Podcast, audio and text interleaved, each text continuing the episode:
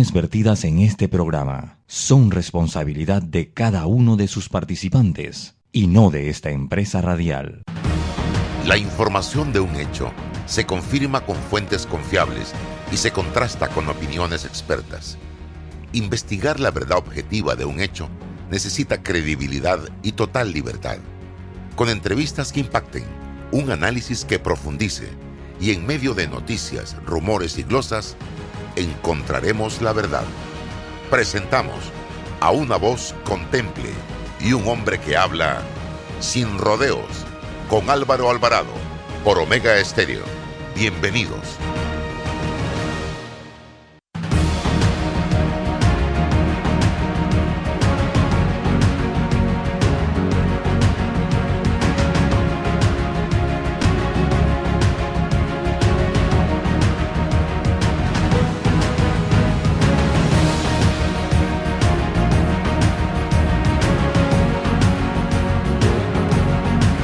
Sin rodeos por la cadena nacional simultánea Omega Estéreo 107.3, 107.5 de costa a costa y frontera a frontera. Muy buenos días. Recuerde que nos puede escuchar también a través del canal 856 Tigo, para las personas que están suscritas. También a través de nuestra página web www.omegastereo.com. Estamos en todas las redes sociales de Álvaro Alvarado. E igual se está retransmitiendo a través del Facebook Live de Omega Estéreo. Y bueno, para estar aquí en este programa sin rodeos, Rolando, César, buenos días. Buenos días, buenos días Roberto, buenos días Rolando, bienvenido. Bueno, hoy Rolando bateando de emergente por don Álvaro Alvarado, eso es una tremenda asignación, ¿no? Poder intentar al menos suplir el espacio del amigo don Álvaro Alvarado, que estoy en una asignación. Hoy, Rolando, tenemos eh, invitados, como siempre, al, ingeniero Ricardo Carrillo, quien aspira a la presidencia del, del, SPIA, la Sociedad de Panameña de Ingenieros y Arquitectos, para escuchar su visión, su, su programa eh, y su proyecto gremial eh, respecto a los ingenieros y arquitectos del país. Pero antes, Rolando, darte la bienvenida.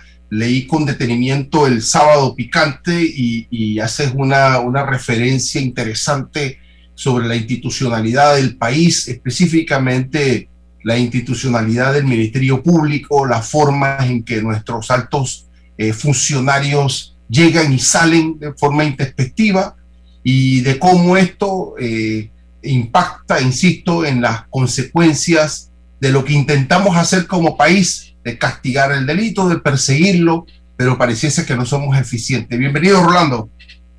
Muchas gracias, muchas gracias, César. Sí, efectivamente estuvimos eh, hablando un poco sobre este funcionario, pues que lamentablemente pues forma parte de un algo así como una red, una suerte de red que hay en el Ministerio Público, que no es una cosa nueva, es una cosa que desde hace mucho, mucho tiempo eh, vivimos y sufrimos los panameños eh, respecto a la justicia en Panamá. Nosotros creemos firmemente que los panameños realmente tenemos que hacer algo. Porque este tipo de... esto es lo que nos mantiene en las listas, esto es lo que hace que en Panamá siga reinando la impunidad, esto es lo que hace que la corrupción siga creciendo, esto es justamente todo lo que no queremos ver, porque déjame decirte una cosa, César, a, muchas personas les preocupa el hecho de que en Panamá haya corrupción. Yo creo que ese es un mal que hay en todos los países. Sin embargo, una de las cosas que nos distingue a nosotros es que el freno de la corrupción es precisamente el órgano judicial. Es lo único que puede frenar el, el avance de la corrupción. Y ese es nuestro eslabón más débil. En consecuencia, vamos a, en vez de tener eh, índices de corrupción mm, que vayan decreciendo, estos van a ir creciendo a medida pues que la corrupción vaya apoderándose de los órganos del Estado aquí en Panamá. Entonces, si bien aquí en Panamá hay corrupción, no debería preocuparnos tanto como el hecho de que no haya un freno. Eso es lo importante. Y yo creo que nosotros estamos fallando en eso. Estamos fallando y, y desde hace mucho tiempo. Y yo temo, César, que va a llegar un momento en que no va a haber un retorno. O, o, nos, o nos reinventamos totalmente o sencillamente va a ser un Estado fallido. Ese es mi temor respecto a este tipo de cosas porque los funcionarios que están nombrando, mm, no sé si es que responden a presiones, no sé si es un poco de, la necesidad de tener dinero a como de lugar, no lo sé. Pero lo cierto es que las consecuencias las vamos a seguir pagando y cada vez va a ser mucho peor porque estamos dejando que la corrupción, que es lo que tenemos que combatir, se apodere de los órganos del Estado. Y eso es lo que está ocurriendo. Esto es lo, que, lo que estamos viendo es un retrato de lo que más adelante puede ser mucho peor. Rolando, eh, cuando hablas de, empezar a hacer algo, mm, a uno se le ocurre, eh, bueno, reformas eh, institucionales, a uno se le eh, decir, bueno, hay que cambiar la constitución, pero cuando uno le pregunta al pueblo sobre sus principales problemas, parece que la encuesta no sale el ataque a la corrupción como primer elemento de preocupación en, en nuestra sociedad. Y si en, esa, en ese reiniciar o en ese ataque no contamos con con un pueblo con conciencia y, con la claridad, que eso es uno de los problemas que mayormente nos impacta en todo lo que podamos, hacer o en nuestro propio desarrollo. ¿Cómo, hacemos? ¿Cómo iniciamos algo y por dónde iniciar? Y si necesariamente, Rolando, ves que eh, mayor desarrollo, mayor educación, mayor salud, mayor igualdad para la gente, entonces de forma colateral es que eh, tendremos un pueblo con conciencia para ese iniciar o para ese empezar eh, con un ataque a la corrupción. Fíjate, César, yo, yo, yo siempre he creído que eh, si, si, tú ves encuestas de hace dos años, las prioridades en las necesidades de la población eran distintas. En estos momentos en este momento la población panameña tiene problemas mucho más inmediatos que el tema de la corrupción. Es el tema del desempleo, está afectando a miles de hogares. Eh, en otros hogares hay entradas, hay ingresos, pero no son los mismos de antes. Así que eso es otra preocupación para esos hogares. Eh, y obviamente la, la, la merma en el ingreso de una familia se traduce en poder comer y cumplir sus necesidades básicas. Si no puede hacer eso, todo lo demás que le rodea no, no parece ser un problema para él, sino resolver el inmediato. Es cómo resuelvo mi día a día y cómo comer. Luego está la seguridad. La seguridad obviamente es una cosa muy importante. Estos tres, estos tres temas son los que dominan la agenda de un hogar en Panamá en estos momentos, el hogar promedio. Eh, sin embargo, hay otras instancias donde sí se puede iniciar este tipo de debate sobre el tema de la corrupción. Y es en los clubes cívicos, en um, la sociedad civil. Los jóvenes son una eh, fuerza importante y lo han demostrado al principio de la pandemia incluso pero ahora pues se encuentra un poco eh, aplacado este asunto por el tema de que pues ya parece ser una solución casi inmediata el tema de, de, las vacunas y esto, o sea, ahora no estamos fijándonos tanto en eso, pero yo creo que existen las instancias para llevar adelante este debate y este debate tiene que ir acompañado de un empoderamiento. ¿Por qué? Porque si son grupos aislados, son personas que no, no pueden eh, elevar su voz lo suficientemente alto para ser escuchados, entonces necesita que la sociedad, que sea la sociedad la que los acompañe. pero en este caso yo, yo, no sé realmente eh, si vamos a, hacerlo alguna vez, pero yo, en mi experiencia periodística, yo he notado, por ejemplo, que cuando un pueblo decide hablar alto es porque esas tres necesidades que hay, que hay por encima de todas las demás empiezan a hacer merma en el hogar. Entonces, la gente dice, yo, no quiero, yo quiero solucionar mis problemas. Y entonces ahí es donde sale. No importa si hay que protestar por, por la falta de empleo o por si hay que hacer una constitución nueva, no. La cosa es expresar su disgusto y esto ha ocurrido a lo largo de la historia y aquí en Panamá no ha sido la excepción. En, tiempos de, de, Noriega mucha gente salió justamente por esos temas.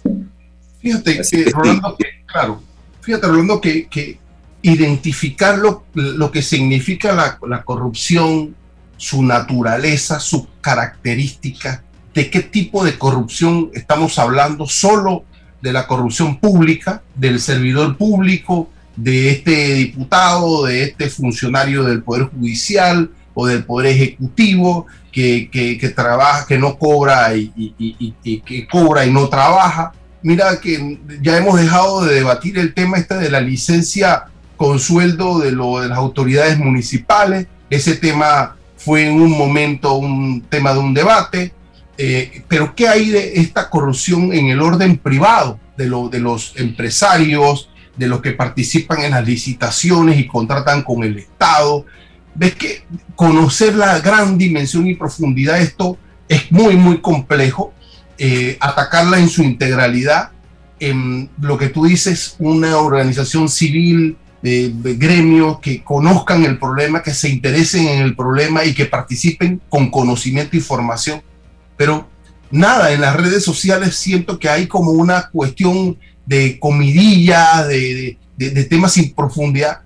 ¿Cómo, hacemos para el, el gran debate? O sea, la refundación institucional del país, que lleva aparejado, por supuesto, intrínsecamente la lucha, la corrupción, el desarrollo del país, crecer económicamente, vencer la desigualdad, porque no, porque alguien dice también, Rolando, tampoco que vamos a construir un país de, de, monástico, de, gente impoluta, y entonces ya pues todo el mundo sospecha de todo el mundo y, aquí nos aniquilamos eh, en, esa especie de puritanismo, ¿no? Difícil. ciertamente esto, este país para llegar a los niveles de corrupción en, en los que estamos, eso no fue de un día para otro, eso llevó un proceso muy, muy largo, pero ciertamente pues ya llega un punto en que se puede acelerar muy rápido porque eh, están, han penetrado en todos los órganos del Estado y eso puede ser un gran problema. Em, pero es cierto lo que tú planteas, cómo llevar este debate a, todo el país. Eh, es una pregunta un tanto difícil. En el pasado hemos visto los nacimientos de movimientos a través de eh, eh, casi espontáneos, o sea, no, no, no hay una persona, fíjate, los partidos políticos han perdido mucho liderazgo en, la discusión porque están, forman también parte del problema. nadie los ve ya como una, una solución, salvo que en época de elecciones, pues algunos eh, decimos cerrar los ojos y a ver qué pasa, ¿no? Pero ciertamente los partidos políticos no son parte de la solución.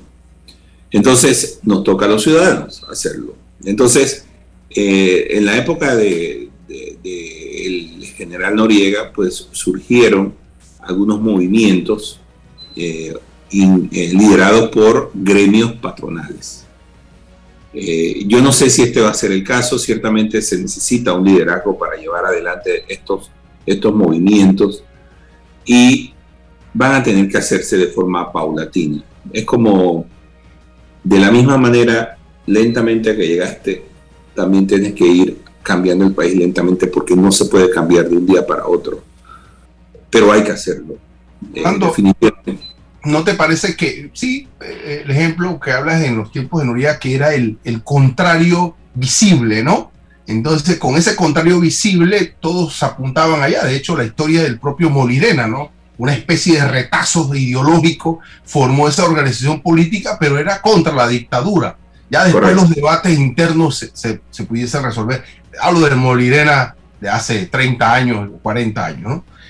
Pero ahora, ¿cómo, ¿cómo visibilizamos ese fantasma de la corrupción? No, no sabemos, eh, ah, todo el mundo dice fulano, mengano, pero no hay nada, como tú dices, no hay una sentencia, no hay un castigo, y entonces se pavonean por allí en los restaurantes, y, y, los meseros le dicen don, y, el que le, lo recibe en la puerta también los llaman don, y se, va institucionalizando ese reconocimiento a los corruptos, una propia sociedad Aquí yo no veo que nadie eh, toque em, eh, eh, con, el, con el tenedor o con la cuchara en el, restaurante como repudio.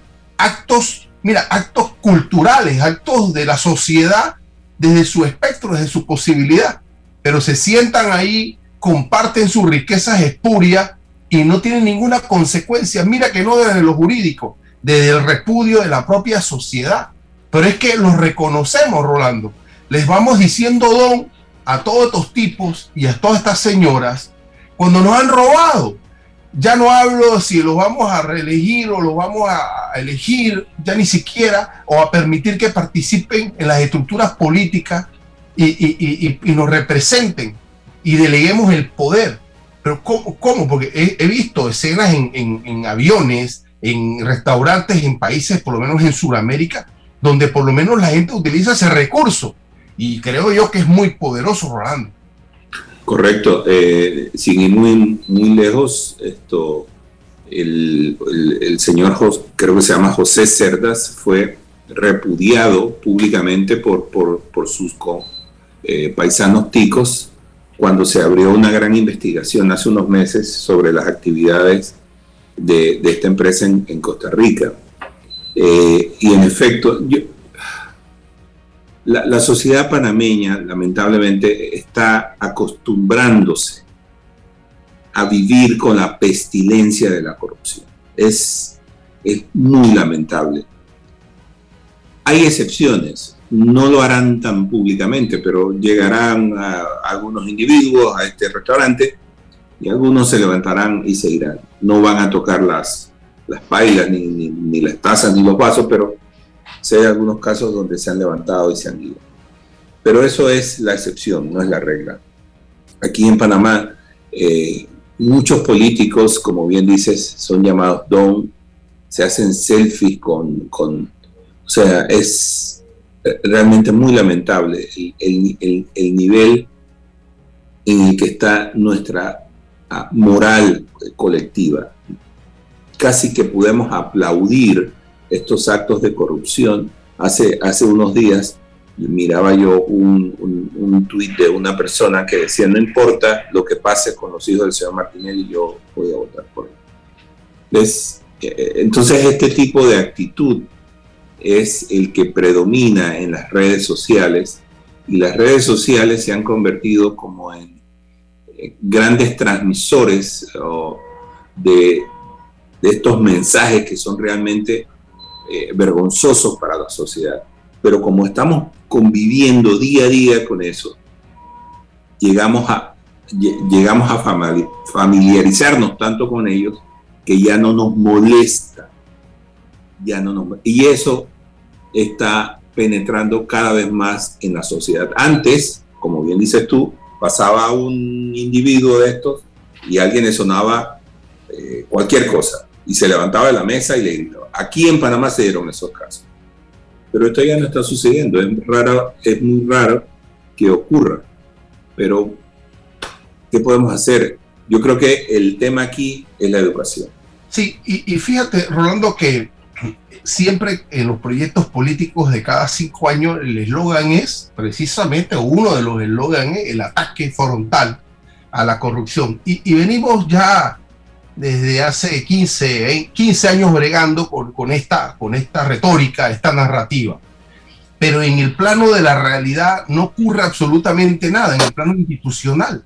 Mira que, ¿qué leyes o qué eh, métodos hemos utilizado para atacar? No premiamos a la gente de la administración pública que denuncia la corrupción, sino que los atacamos, eh, eh, los perseguimos, la gente los lo, destituyen. Entonces, eh, en el plano ya del institucional de decir, bueno, estas leyes específicas, este paquete de leyes que no tenemos que inventar nada, esto es, va en contra de la corrupción. El Ministerio Público, una, una particularidad en el, en el sistema norteamericano. Si tú te fijas, que allá, bueno, tienen sus, eh, sus indictment, entonces, bueno, pueden haber 15, 20, 50 personas ahí, pero si llegaste tú, te abro el proceso y voy a juicio. Eh, pero acá no, hay que esperar que los 50 lleguen. Mira, mira la diferencia que hay. Acá el fiscal tiene que esperar que los 50 lleguen, te tengo que notificar, te tengo que declarar en rebeldía, tengo que esperarte, el otro sí, te presenta incidente, te lleva acá. Y, y ah, bueno, pero claro, hay ahí billete para, eh, para, no, para eh, eh, generar una estructura de ataque a la corrupción, darle músculo a los fiscales, generar un procedimiento flexible frente a esa posibilidad de que los fiscales investiguen y caminen en sus temas y desdoblen las investigaciones, pero acá no, acá todo es complicado porque no hay una voluntad y una decisión. Quizás sí, y muy bien, con el tema del ataque al narcotráfico, inmediatamente todas las estructuras se mueven, por supuesto que sí. Pero ¿qué pasa con el asunto de la corrupción en, el ataque institucional? Bueno, yo creo que has dado en clavo, César, esto. Eh, nosotros no tenemos frenos. Es que el tema, es que dónde se frena esto, es que no tiene, no hay para dónde mirar. Si miras para la Corte Suprema de Justicia, ya, ya, ya, hemos, ya hemos sido testigos de lo que ocurre allí. Y fíjate, no hay, no hay ninguna iniciativa, ni de parte del procurador, ni de parte de los magistrados de la Corte Suprema, que tienen iniciativa legislativa para modificar estos códigos de proceso. Creo que son eh, procesales donde los procesos en Panamá están hechos a favor del victimario. Si hay una víctima, en un proceso que sea el pueblo panameño, el proceso se hace complicadísimo, como bien dices tú. Eh, eh, en el caso, por ejemplo, de la operación Lavallato en Brasil, eso se desarrolló por etapas, duró años, y en el transcurso de esos años se iban dando condenas. Pero aquí en Panamá todavía no tenemos condenas, salvo por aquellos que han firmado acuerdos de, de rebaja de pena. Sí, de acuerdo de, pena, sí, claro. De, acuerdo de pena, sí. Pero los demás, es como bien dices tú, el día que llegue la audiencia de, la, del, caso Odebrecht aquí en Panamá, lo más seguro es que ese día no va a haber audiencia, porque va a faltar alguien, porque va a faltar un abogado, y entonces si falta uno de los, de los 50 acusados más los 50 abogados que, que vendrían a hacer su defensa, entonces tendremos que por una persona no se celebra una audiencia. Ahora, Rolando, eso desde la dimensión jurídica, pero desde la dimensión política, ya, ya adelantaste un criterio y, lo comparto plenamente, ¿no? El asunto de los partidos políticos han quedado a la saga, ¿no? Pero ver eh, eh, a 15 diputados de un partido político reunidos con el dirigente de otro partido político, es decir, 15 diputados de cambio democrático reunidos hablando de política, de sus potenciales alianzas con el, presidente del partido RM, el señor Ricardo Martinelli, y, no, pasa nada. Entonces, ¿cuál es el mensaje político, ojo, a, la gente? De, de, qué es lo que estamos hablando? Estas personas ayer estaban matriculadas con el proyecto político de cambio democrático y ya por un problema con su dirigencia, un problema interno con su dirigencia, entonces se mueven a eh, eh, mm, eh, fraguar potenciales de alianzas con otro partido político, aunque sea con el señor Ricardo Martinelli, fundador de Cambio Democrático. Es decir, no, aquí, aquí me cambio de ropa y no pasa absolutamente nada, me pongo otra camiseta, hoy juego para Panamá, mañana juego para, para otro equipo, y, aquí, pero ¿cuál es la, la señal política? ¿Cómo el, destinatario de esto que dice, bueno, ¿y cuál es la esperanza? Si es, si es que esta gente se están moviendo en función de su acomodo personal. En efecto, es que ese es el tema, César, que estas personas no representan los intereses de los electores. Ellos no están casados con los electores. Pero Rolando, lo tienen secuestrado por el clientelismo. Por, supuesto que sí. Si es que este es el, gran problema que, tienen los partidos políticos. Y es que como carecen de una base eh, eh, de principios, eh, carecen de una base ideológica, entonces esos principios y esa, esa ideología es reemplazada por qué? Es reemplazada por el dinero, por el caudillismo, por el clientelismo. Entonces tenemos a unos partidos que en vez de solucionar el problema este, lo están acrecentando, lo están agravando notablemente. Entonces, a mí lo que me molesta de todo esto, César, es que, en efecto, o sea, ¿a quién responden los diputados, en primer lugar? Los diputados, en primer lugar, responden a sí mismos. En segundo lugar, responden al partido. Y eso es más o menos discutible. Y en tercer lugar, responden a terceros interesados. Y estos no tienen nada que ver con el electorado. Los elector, el electorado en Panamá son algo así como... Eh, son los escalones para llegar a donde ellos quieren. Y así nos utilizan, o sea, somos, a medida que nos acercamos a la curul, más altos pisamos. Y en esa medida se, compromete. Mira el tema del, asunto fiscal, del, tema de, los, las inversiones en proyectos turísticos. Ese proyecto le llegó al diputado Pineda y al final dice, este proyecto tiene que ser firmado por la persona que va a presentar el proyecto de ley. O sea que el señor Pineda recibe este proyecto de ley, ni siquiera lo lee, porque si se hubiera leído la exposición de motivos, se hubiese dado cuenta de que ese párrafo donde decía eso tenía que quitarlo y simplemente estampar su firma. Pero ni siquiera se toman el trabajo de leer lo que les llega desde afuera. Entonces, ¿qué tenemos?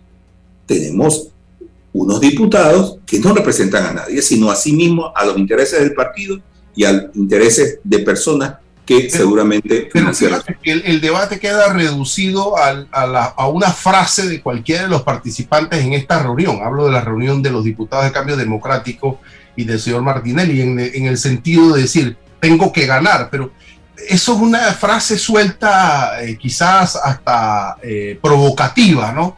Pero, pero el análisis de hecho político como tal de este encuentro informal eh, sobrepasa la dirigencia de cambio democrático del señor Rómulo Ruiz, su proyecto político del 24, eh, dado que eh, los diputados tienen un, poder de, de, hombre, de, votos y de tal, de estructura. ¿Cómo es que el proyecto de cambio democrático va a menos 15 diputados? Y, en el camino se, conversa con, otro partido político y, al final del camino el resumen, Rolando, es, es que uno de los participantes expresó tal cosa y no profundizamos sobre la connotación política de este encuentro y de ese desencuentro interno de uno de los partidos políticos. A más que los demás no dicen absolutamente nada y que también se encuentran en esa lógica y en esa contradicción de, discutir y de debatir los espacios políticos que no tienen y quien administra la, eh, eh, el subsidio este electoral público. Bueno, Roberto nos envía a un cambio comercial y continuamos en las redes. Vive el encanto de la Navidad con una cuenta de ahorros. Abre hoy tu cuenta de ahorro navideño en Caja de Ahorros desde 5 balboas semanales y recibe dos semanas gratis al abrirla sin libreta. Consulta los requisitos para mayores y menores de edad en nuestra página web. No te lo gastes todo. Caja de Ahorros, el banco de la familia panameña. Ver términos y condiciones en www.cajadeahorros.com.pa. Déjate llevar por la frescura del pollo melo. Panameño como tú. Déjate llevar por la frescura del pollo melo. Variedad y calidad. Melo. Frescura de altos estándares. la calidad es una promesa. Para llevarte el pollo melo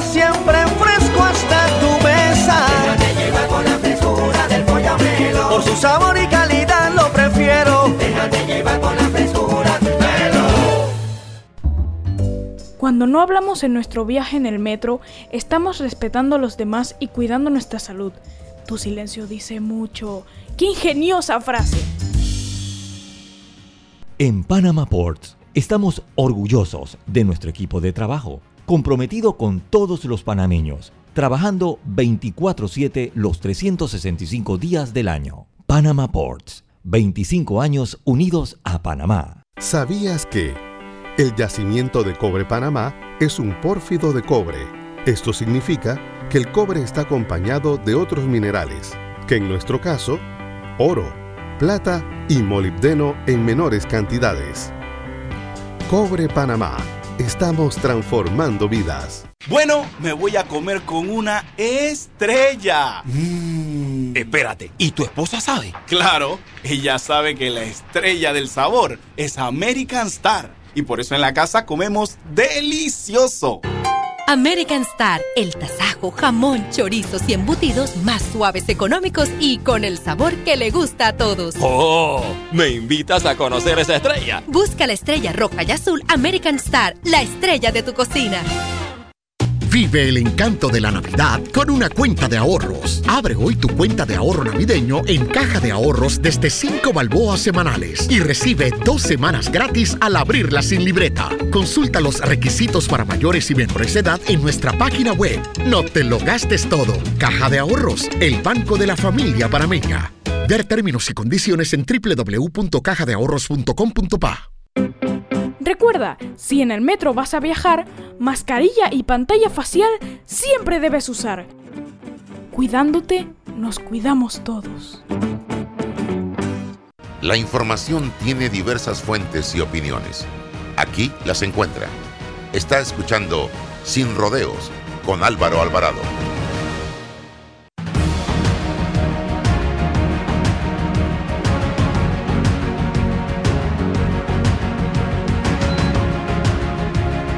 Estamos de vuelta en Omega Estéreo, este programa Sin Rodeo. Nos acompaña y le damos la bienvenida al ingeniero eh, Ricardo eh, Carrillo Pulido, hoy eh, candidato y aspirante a la presidencia de la ESPIA, la Sociedad de Panameña de Ingenieros Arquitectos. Bienvenido, ingeniero Carrillo, a este programa Sin Rodeo. Su proyecto gremial en el SP, en el SPIA. Muy buenos días, eh, eh, distinguido periodista, también agradeciéndole al licenciado Álvaro Alvarado por su gentil invitación y pues saludando a su distinguida audiencia en este tan escuchado programa.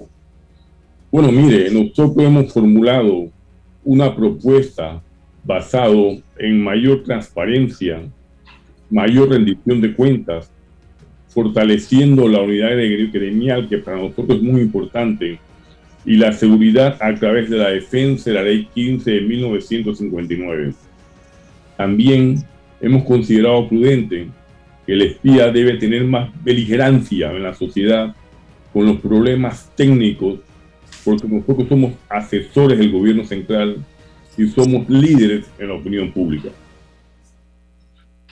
Cuando, cuando habla de mayor eh, mm, sí, impacto y relevancia en la vida nacional, claro, esperamos la opinión técnica y especializada de los ingenieros y arquitectos del país sobre el tema de las obras de infraestructura, pero, pero no, no, históricamente no, no participan, no los escuchamos.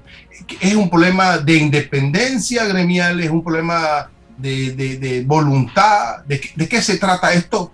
Y más ahora en la coyuntura pandémica que nos hemos abocado a, obras de infraestructura dudosas, no sabemos las especializaciones, especialidades técnicas, los costos, y, la población no conoce, eh, eh, ingeniero, eh, es, esas minucias de los proyectos, por lo menos en el orden público. ¿Qué hacer? Bueno, realmente, como usted lo acaba de acotar, nosotros propugnamos en nuestra nómina por una alternativa de cambio y así lo hemos manifestado a nivel interno de nuestros colegas. Nosotros no queremos seguir ese status quo que usted ha mencionado. Nosotros consideramos que el espía tiene una responsabilidad ante la comunidad de ilustrarlos técnicamente de sus problemas y de las situaciones que aquejan al día a día. Por esa razón estamos, eh, hemos aceptado el reto de la presidencia del espía para, a través de nuestra formación de ingeniero civil y abogado, poder contribuir en un granito de arena en esa dirección que usted acertadamente ha esbozado. Rolando. Sí, mire, yo en el pasado hemos tenido contacto con, con el gremio de los ingenieros y los arquitectos. Y en ocasiones hemos tenido oportunidad de hablar con ciudadanos que casualmente son ingenieros y arquitectos, que están sometidos en una sociedad eh, que le impone a veces, le impone eh, silencio ante situaciones que evidentemente son un gran problema para el país. Um, yo siempre he pensado que esto, las personas que tienen cierta eh, formación profesional son libres de expresar sus opiniones, sobre todo las opiniones profesionales de su ramo. Si sienten que una carretera está mal hecha, yo, independientemente de que pertenezcan o no a la espía, están en plena y absoluta libertad de hablar de sus temas. Si un hospital está mal hecho, también pueden hacer uso de sus conocimientos para alertar a la población sobre eh, posibles peligros que se pueden estar acumulando en la construcción de un proyecto. Entonces yo lo que me pregunto es, ¿el gremio está comprometido realmente, su presidencia, si fuera el caso, estaría comprometida precisamente con eh, estos profesionales que desean hacer algo por el país, pero que en ocasiones sus opiniones pueden ser polémicas y el gremio no quiere estar involucrado en este tipo de cosas. Yo quisiera oír su opinión sobre eso. Distinguido periodista, tengo que comenzar diciéndole que la libre expresión no, es, no puede ser eh, sujeto a estatutos porque es un principio constitucional. De hecho, ustedes lo están ejerciendo a través de esta emisora. Todos podemos tener derecho a opinar.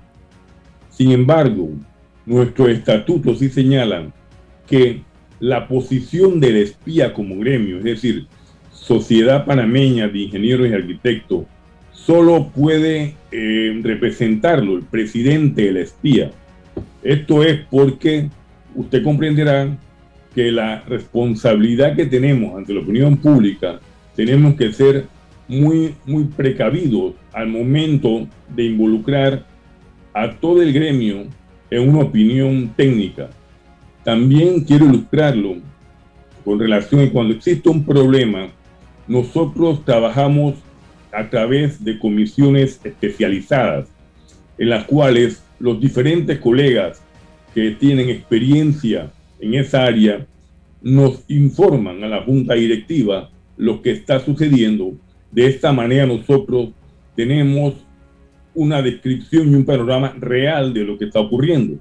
Sin embargo, por esa razón estoy diciendo que nuestra, nuestra posición como aspirante a la presidencia del espía, vamos a estar más beligerante ante la opinión pública de los problemas que cotidianamente afectan al país, porque nosotros, como le expliqué anteriormente, somos asesor del gobierno, asesor del municipio y tenemos la responsabilidad de orientar a la población en ese sentido. En nuestra gestión, ustedes pueden estar seguros que ustedes o cualquier periodista que, considere necesario alguna opinión del gremio podría acercarse a la oficina y sin ningún problema le podríamos dar la opinión de la sociedad. Pero, repito, responsablemente. Por otro lado, sí, sí nos ha faltado un poco de publicidad en cuanto a lo que nosotros hacemos, porque la sociedad ha estado involucrada desde sus albores, que justamente coincide con los, eh, con los comienzos de esta nación, y han estado involucrados expresidentes de la República en nuestra sociedad por el prestigio que ésta tuvo desde, desde que comenzó. Em, ingeniero, em, los ingenieros y arquitectos en el tiempo de la pandemia, ¿qué ha ocurrido con estos profesionales? ¿Qué está pasando? Muchos proyectos eh, no se desarrollaron, otros se suspendieron, mucha gente quedó cesante. ¿Cómo ha sido la suerte de, estas, dos profesiones en, en tiempos de pandemia? Esa es una excelente pregunta. Le puedo contestar que desde el año, que en el año 2019 el sector de la construcción se vio altamente afectado, como todos los sectores producto de la pandemia. Como usted comprenderá, en, en promedio, en promedio, el sector construcción eh, incide en el Producto Interno Bruto alrededor de 20%. Por consiguiente, es un rubro muy importante. Pero con la pandemia, muchos colegas han sufrido la cesantez de su trabajo y también las empresas han sufrido la disminución de su negocio. Por esta razón, a pesar que este año se está, está observando algunos repuntes en, la, en la construcción a través de la ley 179 de 2020, el leasing inmobiliario, la ley 94 del 2019 que modifica la ley 3 de 1985 que establece régimen de interés preferenciales en ciertos préstamos hipotecarios y la ley 106 de 1904 que exonera por cinco años el impuesto de inmueble la construcción, nosotros hemos observado en este año, repito, un repunte de los índices económicos. Sin embargo, todavía no alcanzamos al del año 2019. Eh, ingeniero, quería preguntarle algo sobre, eh, ustedes sí tienen un, como bien lo dice, ustedes son asesores del gobierno en muchas, en muchas cosas, pero la sociedad panameña no conoce la labor mm, de forma detallada de lo que ustedes hacen. Y yo quisiera que nos describiera un poco eh, en dónde está involucrado la espía con los proyectos que, que se desarrollan en el país. Mire, para hablar de eso, eh, distinguido eh, Rolando, eh, tenemos que remontarnos al inicio de la creación de la Sociedad Panameña de Ingenieros y Arquitectos. Esto ocurre en el año 1910 a través de una Sociedad Nacional de Ingenieros y Arquitectos y Agrimensores. Pero eso se desbandó y se recuperó en el año de 1919 a través de la Sociedad Panameña de Ingenieros, siendo su primer presidente el ingeniero Abel Bravo. Hemos laborado ininterrumpidamente en proyectos de grandes envergaduras como son, por ejemplo, inicialmente, la construcción del Hospital Santo Tomás, la red de carreteras de todo el país, el boom inmobiliario que es orgullo de todos los panameños y también admiración de los, de los extranjeros. Actualmente nuestras empresas, nuestros ingenieros están involucrados en proyectos o estuvieron involucrados, por ejemplo, en proyectos como la ampliación del canal. En este sentido, el canal prácticamente es manejado por manos panameñas, profesionales de la ingeniería y arquitectura, eh, nacidos en nuestro país, formados en nuestro país, muchos de ellos, y nosotros a través de nuestra ciencia aportamos al desarrollo nacional. La red de alcantarillado que nos suplen el agua ahora mismo, desde nuestros inicios se involucraron ingenieros panameños, porque aquí debo acotar que siempre ha habido una disyuntiva por la, la presencia o el beneplácito de los profesionales extranjeros que eh, disminuyen un poco nuestro, nuestro, nuestro sustento diario. En ese sentido, eh, el país cuenta con profesionales que inclusive han traspasado sus fronteras en cuanto al prestigio y la experiencia que tienen en un sector específico. Ingeniero, acá en redes nos preguntan su, opinión eh, sobre el tema de los contratos llave en mano. ¿Cuál es la visión de, del espía sobre estos tipos de contratos, la naturaleza de estos tipos de contratos que parece que son de, diario manejo ¿no? en, la, en, la, en la administración pública? Antes de contestar a su pregunta, distinguido periodista, debo recalcar que yo no puedo hablar en nombre de la Sociedad Panameña de Ingenieros y Arquitectos, pero sí lo voy a hacer como candidato a la presidencia.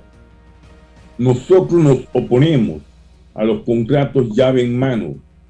Estos contratos, sobre todo, que involucran financiamiento, diseño y construcción, prácticamente es un, es un aporte del país a los profesionales o a las empresas extranjeras, y menos en este momento en la cual la economía debiera de, circular.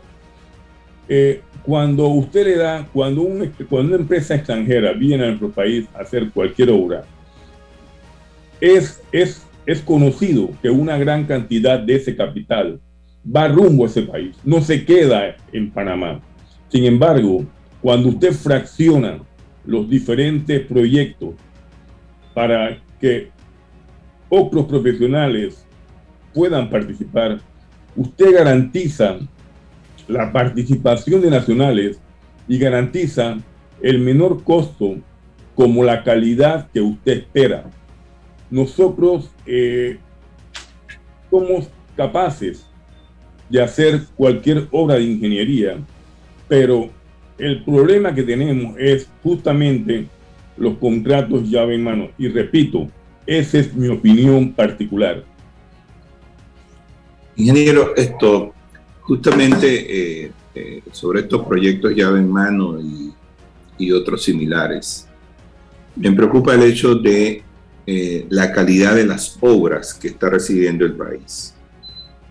Yo soy un usuario del Corredor Norte y yo, no podría describir el disgusto que es transitar por esta vía que fue recibida por el gobierno a satisfacción cuando es una obra con múltiples problemas, pareciera que nunca fue terminada. O sea, es, es la antítesis de una obra de calidad. Y aún así, el Estado llegó a pagar 600 millones de dólares por esta por esta vía que a mi juicio es una de las... O sea, si yo quisiera estudiar, si yo fuera profesor eh, de ingeniería en la Universidad de Panamá, llevaría de paseo a mis estudiantes, esto es lo que no se puede hacer. Entonces, ¿qué papel juega la espía frente a proyectos tan mal llevados y la irresponsabilidad del gobierno de recibirlos como están. Eh, mi distinguido periodista Rolando, nosotros en nuestra propuesta de cambio eh, tenemos la obligación y el firme convencimiento que debemos explotar la asesoría al Estado. Nosotros consideramos que el Estado, a través del gobierno, o el gobierno en representación del Estado, debe de fortalecer las oficinas de inspección, tecnificarlas y darle todo el apoyo necesario para que estos profesionales puedan ejercer su labor. Nosotros, por ejemplo, hemos recibido estructuras, infraestructuras del año de 1910 o 1920, ubicadas en la antigua zona del canal. Estas estructuras las estamos utilizando en el siglo XXI. Yo trabajé como ingeniero civil para muchas obras que se licitaba en estos eh, en estas unidades del gobierno americano. Fui también manejador de contratos asalariado por parte de la Armada de los Estados Unidos. Y déjeme decirle que si las obras que han revertido funcionan y muchas veces fueron realizadas por profesionales de ingeniería y arquitectura locales, entonces, ¿cuál es la diferencia? La diferencia está en la inspección, en el control de calidad modernamente que es la obligación del contratista en fortalecer el producto que da. Pero al que le corresponde obligar o tener presente estos temas es justamente a la unidad contratante. Ingeniero, eh, ya casi finalizando, sabe que esto de radio es eh, un tema de tiempo. ¿Cuándo, son las, elecciones? Eh, ¿Su nómina? Eh, cuál, cuál, cuál, es el tamaño del padrón electoral? Eh, ¿Son presenciales? ¿Son digitales? Háblenos del proceso de elección como tal, por favor. ¿Cómo no? yo les puedo decir que mi nómina está integrada por mi persona como presidente, el arquitecto Arcelio Vargas como secretario general, el ingeniero Javier Figueroa Barbero como contralor. Eh, las elecciones hoy, hoy se están dando en las seccionales. Nosotros tenemos seis seccionales. Tenemos Bocas del Toro, Chiriquí, Azuero, Veraguas, Coclé y Colón. Mañana, mañana eh, contaremos los votos de las seccionales y en Panamá emitiremos el voto los colegas que están agrupados tanto en la arquitectura como en el Colegio de Ingenieros Electricistas, Mecánicos y de la Industria y el Colegio de Ingenieros Civil, de 8 de la mañana a 8 de la noche. Extraoficialmente, repito, porque no estoy autorizado para decirlo las cifras, mi opinión es que nosotros tenemos aproximadamente 2.500 ingenieros y profesionales de la ingeniería y arquitectura, eh, algunos activos que son los que van a ejercer el voto y de esta manera fortalecer la, la junta directiva que regirá nuestro destino del año 2022-2023. Ok, ¿algún mensaje final para esos ingenieros y arquitectos del país? Sí, muchas gracias. Primero, agradecerle a ustedes la oportunidad brindada y segundo, a los colegas que van a ejercer el voto en el día de hoy y de mañana, que lo hagan con responsabilidad, no importa su convicción, que aprovechemos esta fiesta electoral y que demos, que sigamos dando muestra de ejemplo en, en escoger a nuestros dirigentes. De esta manera fortaleceremos la unidad gremial y a través de nuestro dicho, la unión hace la fuerza.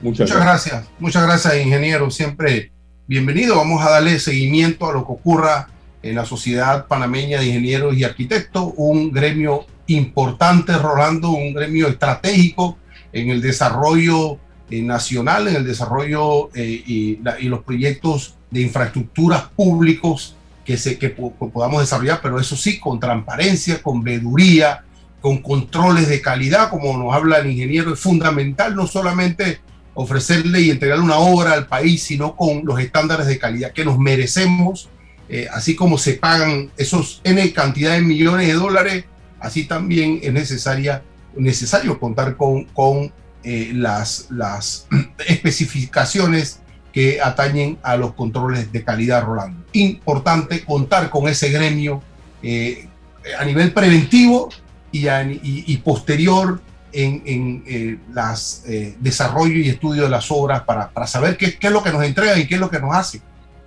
Sí, yo siempre he visto el gremio como, como algo así como eh, un punto de referencia para, para ver si los proyectos que recibe el gobierno de parte de sus contratistas están en la, tienen la calidad que requiere el país.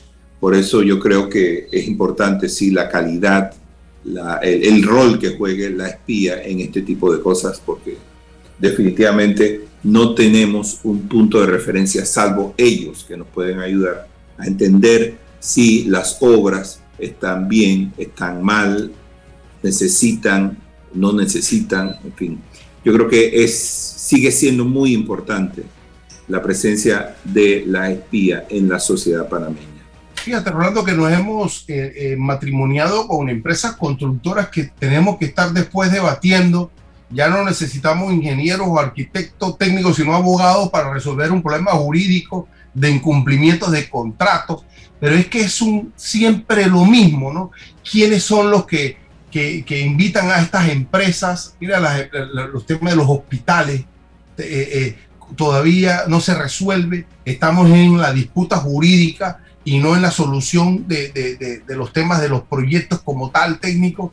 Pero, la pregunta es, ¿quién llama a estas empresas? ¿Cómo no hay un filtro anterior para saber la trayectoria, la ejecutoria, cuántos proyectos finalizan, no cuántos proyectos licitan, ni, ni, ni, ni cómo el consorcio financiero que los apoya hace que se ganen las licitaciones, sino cuántas obras terminan y entregan de manera satisfactoria.